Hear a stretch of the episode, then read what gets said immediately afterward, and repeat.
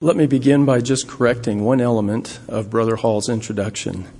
I serve as a member of the fifth quorum of the 70, not as a member of the first quorum of the 70.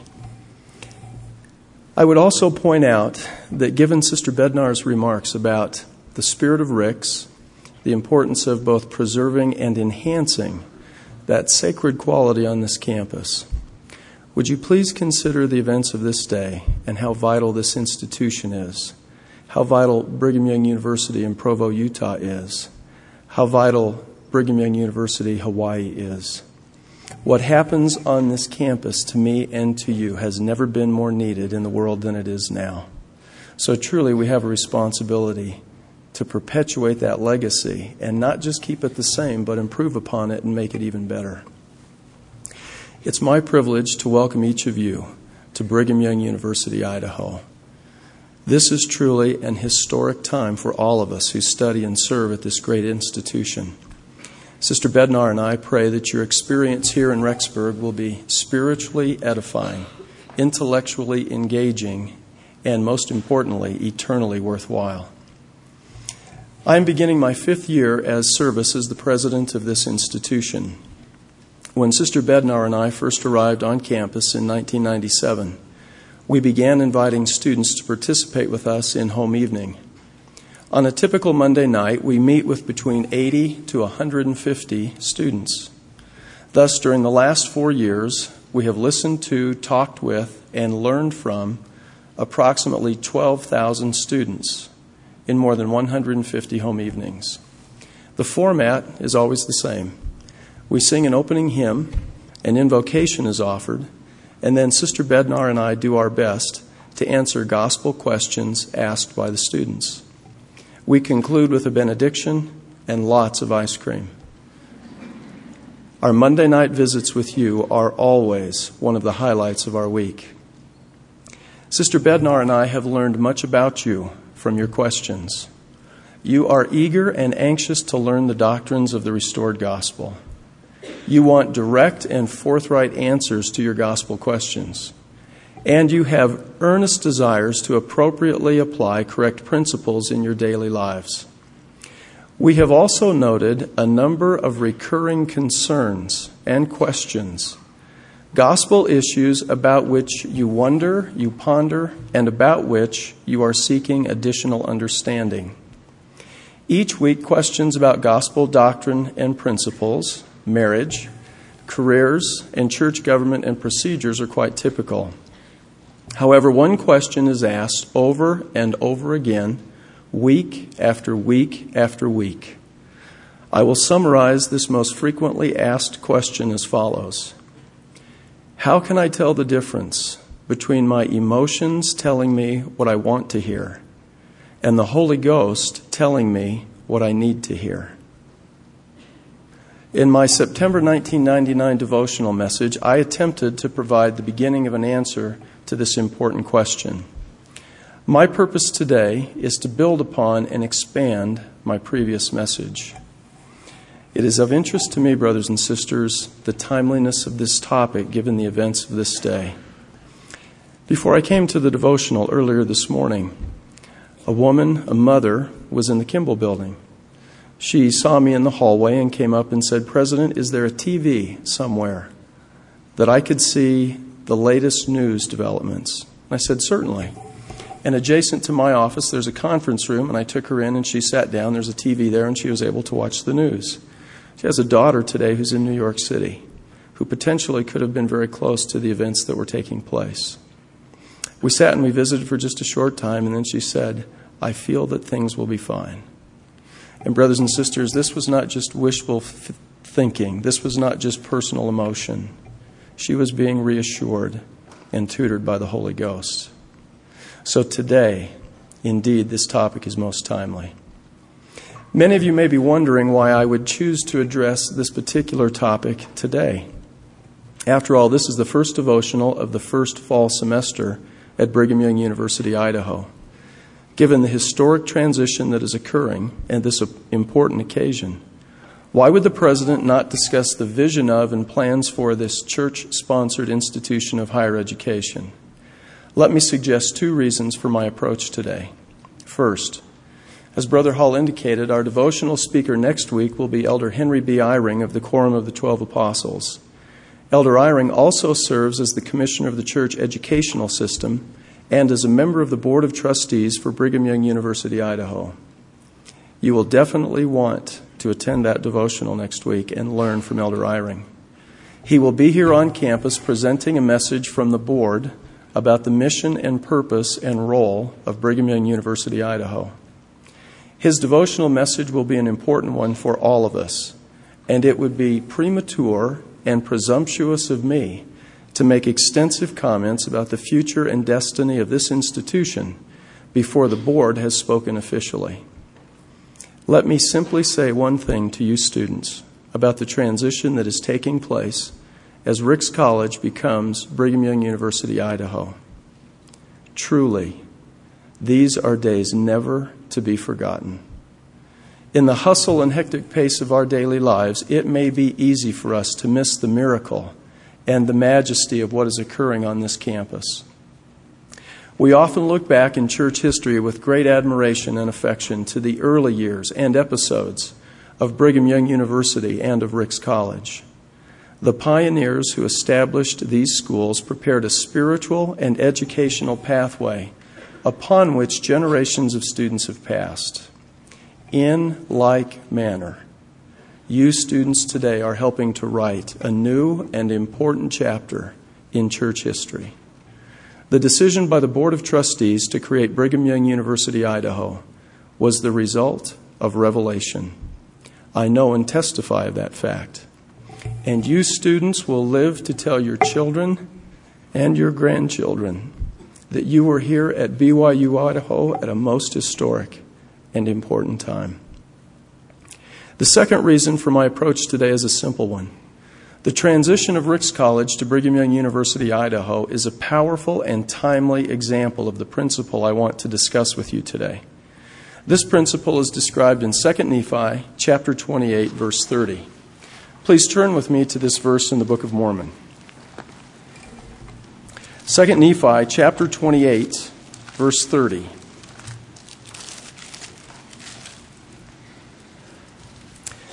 That's found on page 109.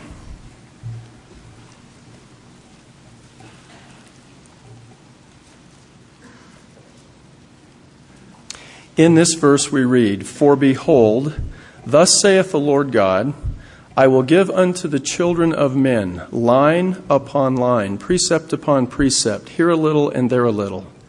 And blessed are those who hearken unto my precepts, and lend an ear unto my counsel, for they shall learn wisdom. For unto him that receiveth I will give more, and from them that shall say, We have enough, from them shall be taken away even that which they have. Brothers and sisters, the theme for my message this afternoon is contained in the phrase, line upon line, precept upon precept. If you and I would learn to discern the difference between our own emotions and the promptings of the Holy Ghost, then we must come to recognize the Lord's pattern and process for giving us spiritual knowledge. And the phrase line upon line, precept upon precept, describes a central feature of the Lord's pattern. I believe many of us unknowingly accept a faulty assumption about the Lord's pattern. And this faulty assumption then produces erroneous expectations about how we receive spiritual knowledge. And that faulty assumption and our misinformed expectations ultimately hinder our ability to recognize and respond to the promptings of the Holy Ghost. Let me suggest that many of us typically assume we will receive an answer or a prompting to our earnest prayers and pleadings. And we also frequently expect that such an answer or a prompting will come immediately and all at once. Thus, most of us tend to believe the Lord will give us a big answer quickly and all at one time. However, the pattern repeatedly described in the scriptures suggests we receive line upon line, precept upon precept, or in other words, many small answers over a period of time. Recognizing and understanding this pattern is an important key to obtaining inspiration and help from the Holy Ghost. Now, we all acknowledge that receiving a big answer quickly and all at once is possible, and in fact does occur in some exceptional circumstances. Perhaps we give overmuch emphasis to the miraculous experiences of Joseph in the sacred grove, of Paul on the road to Damascus, and of Alma the Younger. If our personal experiences fall short of these well known and spiritually dramatic examples, then perhaps we believe something is wrong with or lacking in us. I am suggesting that the particular spiritual process evidenced in these three examples with Joseph, with Paul, and with Alma is more rare than it is routine, more the exception than the rule. As President Boyd K. Packer has explained, quote, I have learned that strong, impressive spiritual experiences do not come to us very frequently. Close quote. Most typically, we receive a series of seemingly small and incremental spiritual impressions and nudges, which in totality constitute the desired confirmation about the correctness of the path which we are pursuing. Please remember, brothers and sisters, Nephi tried several different approaches before he was able to successfully obtain the plates of brass from Laban. And he did not learn how to build a ship of curious workmanship all at one time.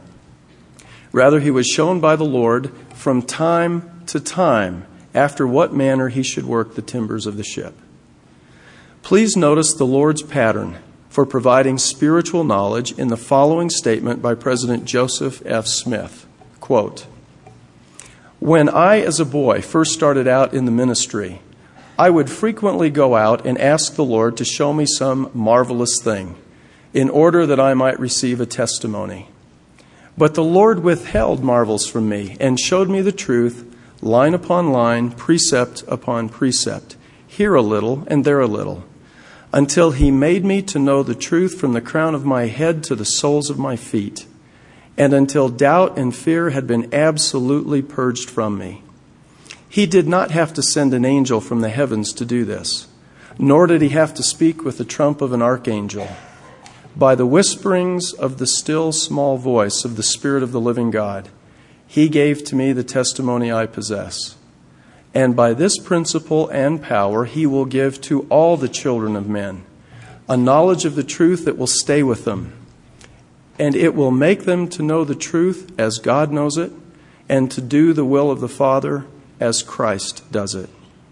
And no amount of marvelous manifestations will ever accomplish this.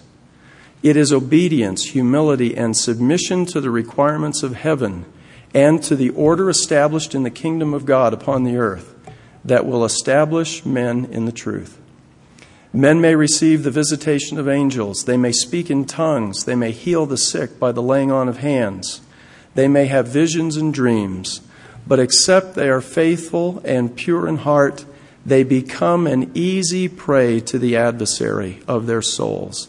And he will lead them into darkness and unbelief more easily than others. Close quote. Now, it is interesting to me to note how, as a young man, President Smith expected a big answer quickly and all at one time. Ultimately, however, he received many small answers over an extended period of time, and thereby his testimony grew ever stronger. Each of us must also appreciate the roles of faithfulness and diligence and obedience in the Lord's pattern for receiving help from heaven. Please turn with me again to 2 Nephi chapter 28, verse 30. I want to draw your attention to the same verse, but another phrase in that same verse. For behold, thus saith the Lord God I will give unto the children of men line upon line, precept upon precept, here a little and there a little. Now please note, and blessed are those who hearken unto my precepts, and lend an ear unto my counsel, for they shall learn wisdom. For unto him that receiveth I will give more. And from them that shall say, We have enough, from them shall be taken away even that which they have. Thus, those who faithfully hearken to and obediently heed the Lord's direction will learn wisdom and receive more. As described by Elder Richard G. Scott, quote, When we receive help from our Father in heaven, it is in response to faith, obedience, and the proper use of agency. Close quote. Please note how this principle is both reiterated and amplified in the following verses. I'm going to move through these quickly. Please don't try to look these up, but just notice the dominant theme that I'll emphasize in each of these verses. First, from the 98th section of the Doctrine and Covenants, verse 12. For he will give unto the faithful line upon line, precept upon precept, and I will try you and prove you herewith. From the 42nd section of the Doctrine and Covenants, verse 61 If thou shalt ask, asking requires faith. If thou shalt ask, thou shalt receive revelation upon revelation, knowledge upon knowledge, that thou mayest know the mysteries and peaceable things, that which bringeth joy, that which bringeth life eternal. From the 59th section of the Doctrine and Covenants, verse 4 and they shall also be crowned with blessings from above, yea, and with commandments, not a few, and with revelations in their time, they that are faithful and diligent before me. From the 50th section of the Doctrine and Covenants, verse 24 That which is of God is light, and he that receiveth light and continueth in God receiveth more light, and that light groweth brighter and brighter until the perfect day. Brothers and sisters, if you and I would distinguish our personal emotions from the impressions placed in our hearts and minds by the Holy Ghost, then we must desire and seek, ask and discern, hear and obey, and then again desire and seek and ask and discern and hear and obey. Our faith and diligence and obedience are ongoing invitations for additional spiritual knowledge and insight. Faith leads to obedience, which yields wisdom and an ever greater desire for added light and truth. The process of discerning between our will and God's will becomes less and less of a concern as time goes by and as we strive to rid ourselves of worldliness and thereby cultivate the spirit of revelation in our personal lives. That is, as we mature spiritually, we begin to develop sound judgment, a refined and educated conscience, and a heart and a mind filled with wisdom. It is not just that we have grown older, nor have we simply become smarter and had more experiences on which to draw, as important as those experiences are. Rather, the Holy Ghost has, over time, been expanding our intellect, forming our feelings, sharpening and elevating our perspective, such that we increasingly think and feel and act as the Lord would under similar circumstances. In short, we have made steady progress in striving to obtain the mind of Christ.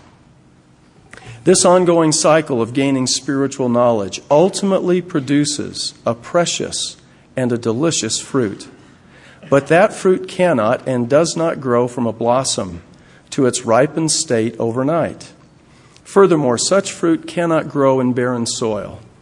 Obedience to God's commandments and our personal integrity and adherence to commitments such as the honor and dress codes at BYU Idaho provide the needed nutrients for fertile spiritual soil. It should be obvious to all of us that evil influences, such as filthy language, immodest clothing and appearance, and pornography, are bitter poisons that kill the soil and halt the spiritually subtle process of receiving help from heaven, line upon line, precept upon precept. Brothers and sisters, there can be no shortcut around the law of the harvest. Truly, we reap what we sow. Now, both the history of the church and our personal lives are filled with examples of the Lord's pattern for obtaining spiritual knowledge, line upon line, precept upon precept. For example, the fundamental doctrines and principles of the restored gospel were not delivered to the prophet Joseph Smith in the sacred grove in a neatly organized binder. Rather, these priceless treasures were revealed line upon line as circumstances warranted and as the timing was right. As Elder Neal A. Maxwell has indicated, quote, Though the absence of vital gospel truths began to be remedied by the Restoration, appreciation and understanding were neither widespread nor immediate among all church members. Sequentially, though it was not then fully recognized by all, the precious truths concerning premortality were unfolded in accordance with the line upon line pattern of revelation. These came first in April or May 1829 in the translation of Alma chapter 13, and then with much more clarity and detail in 1830, while Joseph was translating Genesis and received, received the book of Moses by revelation. More came in 18, 1832 in Doctrine and Covenants, section 76, in 1833 in Doctrine and Covenants, section 93, and so on. Still more came in 1842 when the Book of Abraham was published. Joseph Smith publicly preached a portion of the doctrine of premortality in 1839. Later, just prior to his martyrdom, there came the Soaring King Follett funeral sermon in April 1844. Most recently, in 1918, we received what is now section 138 of the Doctrine and Covenants. Close quote. Another episode from church history described by Elder Maxwell also illustrate the Lord's pattern. Quote, Meekness is so necessary as to our readiness to learn not only these sweeping truths, but particular truths as well, which come incrementally, line upon line, precept upon precept. The prophet Joseph Smith, for instance, first translated the 13th chapter of 1 Nephi in perhaps late 1828 or the spring of 1829. These verses note that certain things had been kept back and taken away. In June 1830, Joseph received the precious morsel we know as the first chapter of Moses. Therein, Moses was told by the Lord that of the scriptures Moses would write, certain individuals would take many of them from the book. It was not until February the 16th, 1832, however, after a conference in Amherst, Ohio, that Joseph said it was apparent to him from sundry revelations which had been received that many important points touching the salvation of man had been taken from the Bible or lost before it was compiled. On that date, among other things, came the sunburst of celestial truths about the three degrees of glory. Close quote. Now, I want to highlight one last example from the history of the restored church. President Joseph Fielding Smith taught the following principle quote, The work of salvation for the dead came to the prophet like every other doctrine, piecemeal. It was not revealed all at once. When the angel Moroni came to the prophet Joseph Smith, one of the things he told him was that the hearts of the children should turn to their fathers, and the hearts of the fathers to the children, so that when the Lord should come, the earth should not be smitten with a curse. That is significant. That was the first inkling the prophet had concerning salvation for the dead, and he did not know just what it meant. He had a very vague idea of the meaning of the words that Elijah would come to plant in the hearts of the children the promises made to the fathers and I suppose he pondered over it a good deal. Close quote. That first small inkling given to the prophet Joseph grew line upon line and precept upon precept, and eventually included the restoration of priesthood keys in the Kirtland Temple, the performance of essential ordinances in the Nauvoo Temple, and the availability of more than 110 temples throughout the world today. Truly, progress has been made in this eternally important work, line upon line and precept upon precept. I could recount many more examples from church history about the Lord's pattern. However, I now want to highlight some personal examples with which I hope all of us can relate. Sister Bednar and I frequently visit with students who wonder about career choices and how to properly select a school at which to study and receive additional education. Many times a student is perplexed, having felt as though the answer about a career or a school was received at one particular point in time, only to feel that a different and perhaps conflicting answer was received at another point in time. The question then is often asked why did the Lord give me two different answers? In like manner, a student may sincerely seek to know if the person he or she has been dating is the one. A feeling of yes at one time may appear to be contradicted by a different feeling of no at another time. May I simply suggest that what we initially believe is the answer may be but one part of a line upon line, precept upon precept, ongoing, incremental, and unfolding pattern of small answers. It is clearly the case that the Lord did not change his mind. Rather, you and I must learn to better recognize the Lord's pattern as a series of related and expanding answers to our most important questions. Sister Bednar and I knew each other for almost two years and dated for 15 months before we were married. I do not recall ever receiving a single overwhelming spiritual confirmation that she was the one. I do recall that as we dated, as we talked, as we became better acquainted, and as we observed and learned about each other in a variety of circumstances, I received many small, simple, and quiet reassurances that she was indeed a remarkable and a spiritual woman. All of those simple answers over a period of time led to and produced an appropriate spiritual reassurance that indeed we were to be married. That reassurance did not come all at once. Rather, it was spiritually subtle and gradually distilled upon our minds as the dews from heaven, as described in section 121 of the Doctrine and, the Doctrine and Covenants. Now, please understand that I am not trying to suggest the experience Sister Bednar and I had is precisely what will or should happen to you. I am suggesting that we should not feel spiritually inadequate or unqualified if we do not receive a big and immediate answer to a request or plea for help the first time we ask. And we will be better served spiritually by studying and understanding the Lord's pattern of revealing things to us line upon line, precept upon precept.